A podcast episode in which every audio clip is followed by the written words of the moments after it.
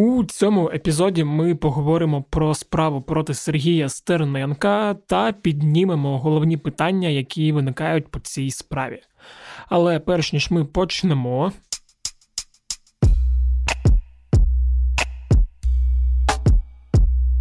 Усім привіт! Мене звуть Вадір Попадюк, і це подкаст Кляті питання. Подкаст, у якому я відповідаю на усі ті кляті питання, від яких паморочиться голова, нудить та трясе. Нагадаю, що цей епізод виходить трошки з запізненням, за що вибачаюсь, нижче поясню, чому так сталося. Нагадаю, що минулого тижня Приморський райсуд Одеси у справі про викрадення та катування людини призначив екс-лідеру одеського правого сектора Сергію Стерненка та його соратнику Руслану Демчуку по сім років і три місяці ув'язнення з конфіскацією половини майна. Таке рішення суду призвело до протестів. Кілька тисяч людей вийшло під офіс президента. 23 лютого, а близько 10 тисяч людей вийшло у суботу, 27 лютого. Там же були озвучені основні вимоги: це негайно звільнити Стерненка та відновити судову систему і перезапустити Вищу раду правосуддя. Ну і також обрати членів судових органів шляхом обрання на чесному конкурсі.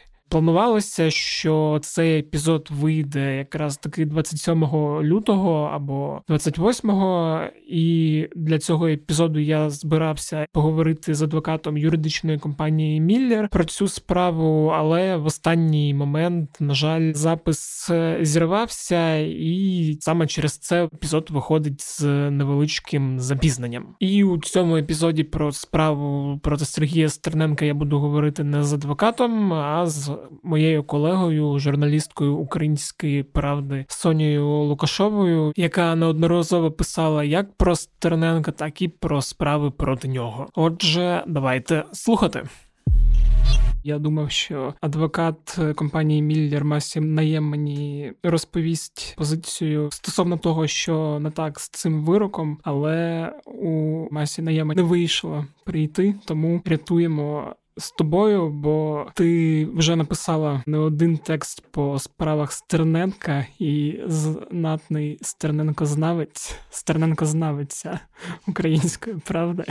Да. От після твого тексту, і взагалі після того, що відбувалося, після того, як Стерненка засудили, стало зрозуміло, що до цієї справи і до того, як вона проходила, дуже багато запитань. І я от по цим запитанням хотів з тобою пройтися. Давай взагалі почнемо з першого. Всі, хто там слідкує за Сергієм Стерненко, вони були закцентовані на іншій справі, на справі про самозахист, під час якого загинула одна людина. І наче про цю справу чи всі забули, чи вона здалася не такою важливою, чи так це, чи ні? Ну так, Стерненко став. Таким дуже відомим на всеукраїнському рівні значно пізніше, ніж от відбулася ця, нібито відбулася ця історія з викраденням Щербича. Мені здається, це був десь кінець 17-го року, коли проти нього активізували кілька інших розслідувань, кілька інших справ. Угу. Коли він взяв участь в протесті за літній театр, і там відбулись сутички, були постраждалі. І тоді якось про нього вже почали багато говорити. Пізніше він почав вести свій блог. І справді багато хто знав Стерненка саме за цією історією про третій напад, коли на нього напали, і він захищався і смертельно поранив одного чоловіка. Але чому він сам і його захист небагато розповідали про цю справу. Напевно, це питання до них. Угу. Тобто, але ну я так розумію, до неї навіть дуже сильно не готувалися, бо ми бачили, що адвокат це не компанія Міллер, це місцевий одеський адвокат. І з того, що я читав на Фейсбуці, тобто зараз вже буде йти вся підготовка до апеляції. Ну да, про роботу захисту, напевно, мені неправильно буде говорити, оцінювати не напевно, а точно неправильно, бо я і не правник, і не учасник в цій справі, і навіть на засіданнях не сиділа. Хоча при цьому я вважаю, що принаймні публічно цю історію не відпрацював Стерненко і його захист. Ми не чули жодного разу його версію подій повну. Більше того, його версія подій різнилась. Він е, казав журналістам, і в тому числі в розмові з нами він казав, що він не знайомий з Щербичами. Він казав, що він з ним не зустрічався. А потім, коли з'явився вирок суду, ми побачили, що в суді він підтвердив, що він дійсно зустрічався з цим чоловіком. Тобто. Принаймні публічна, не юридична, а публічна частина захисту Стерненка була точно не відпрацьована, і тут вони в першій інстанції перед суспільством, мені здається, трошки програли. Давай тепер перейдемо до самої справи. Пояснимо, хто такий Щербич і що взагалі там сталося. Це історія початку 2015 року, весни 2015 року, коли в Одеській області будемо казати за версією слідства і версією потерпілого викрали і е, фактично катували, хоча слідство не називається катуванням депутата Комінтерновської районної ради Сергія Щербича, і він одразу ж наступного дня тоді дав поліції. Свідчення, що це зробили члени правого сектору Сергій Стороненко і Руслан Демчук, бо там двоє mm обвинувачених в цій справі. Теж не всі, можливо, звернули увагу і знали про це, що не тільки Сергій Стерненко отримав вирок, а ще й його колега по правому сектору, колишній. З ними нібито були ще там. Чи троє, чи четверо осіб, але їх Щербич не впізнав. uh Щербич, Стерненко і Демчук зустрілись, щоб нібито обговорити якісь там питання пов'язані з роботою з Щербичем. Після цього, за версією слідства, йому не дали вийти з машини, його заблокували в машині, почали бити. Почали вести там в якомусь іншому напрямку. Він намагався вирватись, е, вийти з машини, якось звільнитись, але знову ж таки, за версією слідства, Стерненко навіть стріляв в нього щоб е, не дати йому втекти. На нього пізніше надягли мішок на голову і відвезли в якийсь там підвал в Одесі, де ще е, там 5 годин тримали і наносили різні поранення, ну фактично катували. І при цьому нібито вимагали відмовитись від мандату в комінтернівській райраді, бо якраз там угу. незадовго до цього він пройшов цю раду і мав якраз там на днях отримати посвідчення депутата. Потім я так розумію, він там сказав, що він зробить це. Він відмовиться, його відпустили відпустили, але він от сам вже звернувся в міліцію. Від мандату він так і не відмовився. Це було навесні 2015 року. Ця історія сталася, але підозри і Стерненко і Демчук затримані відбулись вже в вересні. 2015 року, тобто там за майже за 5 місяців, і тоді вже там якось публічно ця історія стала більш відомою.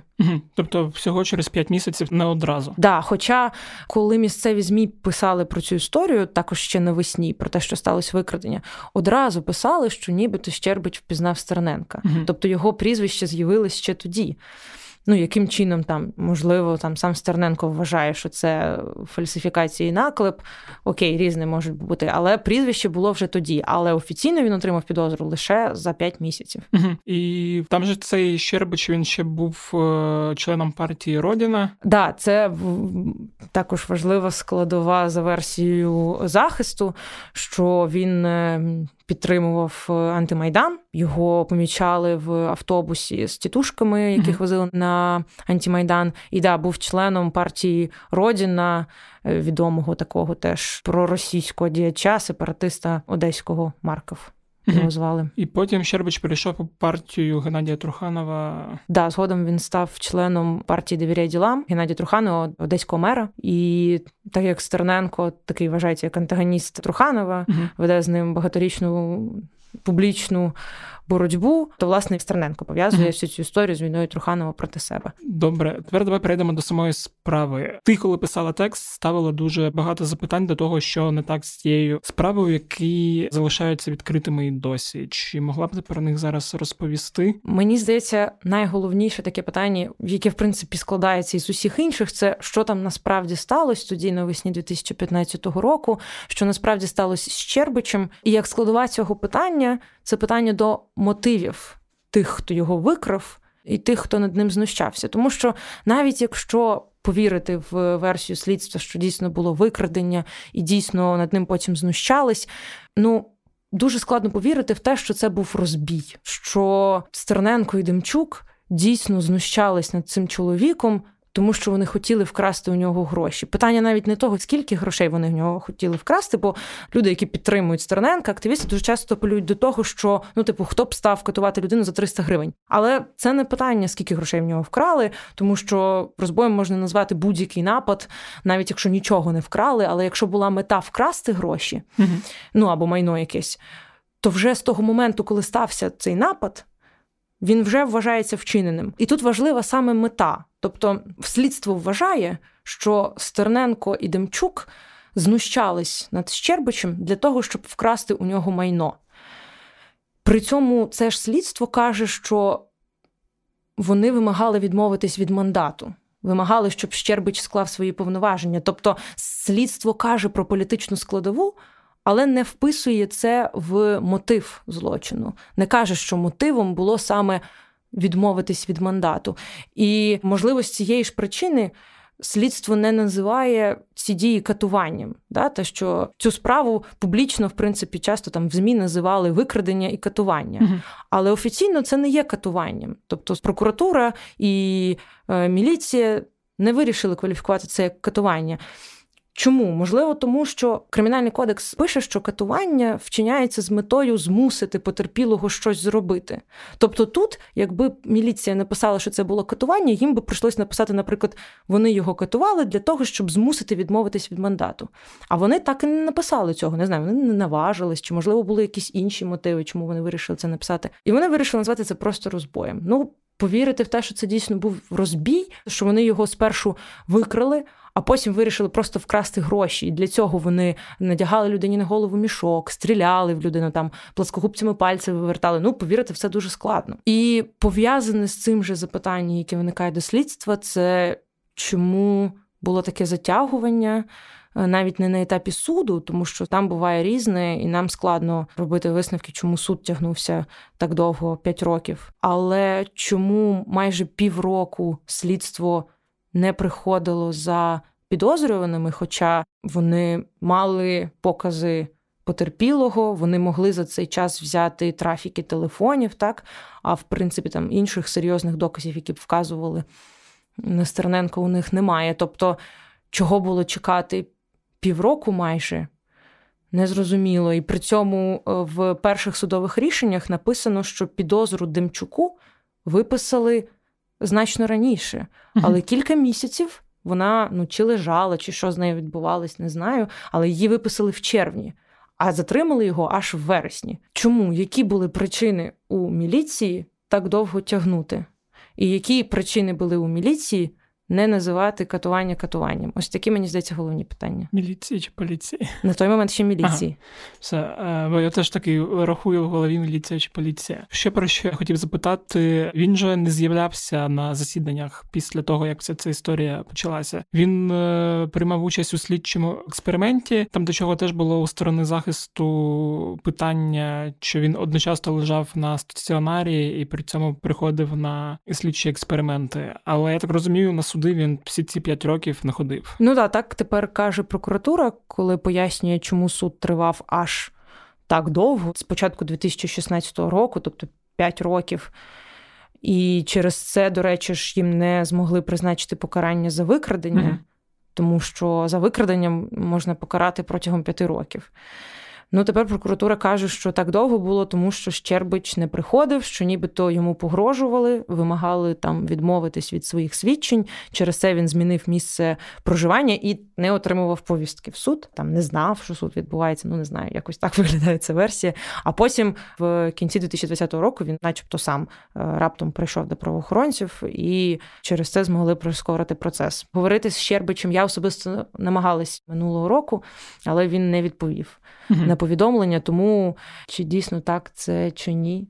Не знаю. Добре, е, давай далі поговоримо про зброю. Там при перших обшуках у Стерненка знайшли стартовий пістолет, який він сам віддав. І спочатку Щербач начебто пізнав, що це той пістолет, яким йому погрожували. Потім якось під час експерименту з цього стартового пістолету, тобто порожнього, який не предназначений для пострілів, експерти зробили працюючий пістолет. Напевно, варто буде одразу сказати, що я, звісно, взагалі не експерт у зброї, але спробую максимально обережно, наскільки я розумію, історія така. Дійсно, при обшуках у нього знайшли цей стартовий пістолет, який, до речі, як він показав суду, що він знайшов його випадково біля дому. І знайшли, по-моєму, ще гумові набої. Експерт, коли досліджував цей пістолет, він дійшов висновку, що якщо викрутити втулку, то цим пістолетом можна стріляти. Тобто стартовий пістолет це просто якби для звуку. uh А експерт дійшов висновку, що якщо викрутити там втулку, тобто трошки видозмінити цей пістолет самостійно, то він може вже перетворитись в травматичний. При цьому там захист Стерненка дуже обурюється цією експертизою і каже, що фактично експерт просто сам викрутив втулку і таким чином вийшов травматичний пістолет. Чи дійсно це був той пістолет, з якого стріляли в Щербича? Сказати однозначно не може ніхто, але він впізнав нібито цей пістолет. Тобто він впізнав не лише нападників, а й пістолет. Як це робиться? Зазвичай потерпілий має описати ознаки, які він uh-huh. запам'ятав. Потім йому показують. Тобто він спочатку описує, не бачучи фотку, потім йому показують там фотографію чи сам предмет е, серед інших. Він вказує на цей предмет, і він має описати, за якими саме ознаками він його впізнав. От тобто він його впізнав, ну і в принципі. Все, це єдиний прямий доказ, що саме з цього пістолету були вчинені постріли, бо в, у нього залишилась куля угу. у Щербича в нозі. Але знову ж таки по цій кулі неможливо однозначно визначити, з якого пістолету були здійснені постріли. Угу. Зрозуміло. Також там була дивна історія зі свідками. Там була жінка, яка, начебто, бачила викрадення, і потім під час слідчого експерименту був якийсь свідок, ім'я якого не назвали. І потім під час слухань у суді прокурори вирішили цього свідка допитувати. Да, в справі є оця одна жінка-свідок, але важливо, до речі, сказати, що вона не бачила Страненка, да. не бачила ще когось. Вона в принципі бачила тільки Щербича і як його силоміць засовують до машини і кудись везуть. uh Вона там почула його крики, вийшла і оце побачила. Причому, схоже, що поліцію вона не викликала. Тобто її слова фактично підтверджують, що викрадення було. Не вказують на Стерненка, а просто підтверджують, що був сам злочин. Так, захист стверджує, що її не допитували в суді, хоча суд має допитувати свідків, він не має посилатись лише на те, що свідки сказали слідчим. Але ну, якщо чесно, на самих судах я не була. Якби казати, які там були причини і мотиви того, що її не допитували, не знаю. Угу. Чи мав суд на вимогу адвоката визнати недопустимим як доказ протокол обшуку в квартирі? Тобто, от коли ми кажемо про пістолет, знову повертаючись, то я так розумію, не було адвоката тоді у Стерненка, і все це робилося незрозуміло як. Да, захист е, Стерненка в суді переважно от апелював до того, щоб докази недопустимі, просив визнати недопустимим цілу низку доказів різних. Щодо обшуку, вони говорили, що там не було адвоката да, на цьому обшуку. Але суд їм сказав, що, звісно, участь захисника є дуже важливою, право на захист є дуже важливим, але на той момент, в 2015 році, ще за законом не було обов'язковим участь адвоката. Тому суд сказав, що приймаємо цей доказ. uh І була друга да, теж претензія. Вони хотіли визнати недопустимим висновок експертизи щодо того, які ушкодження отримав Щербич.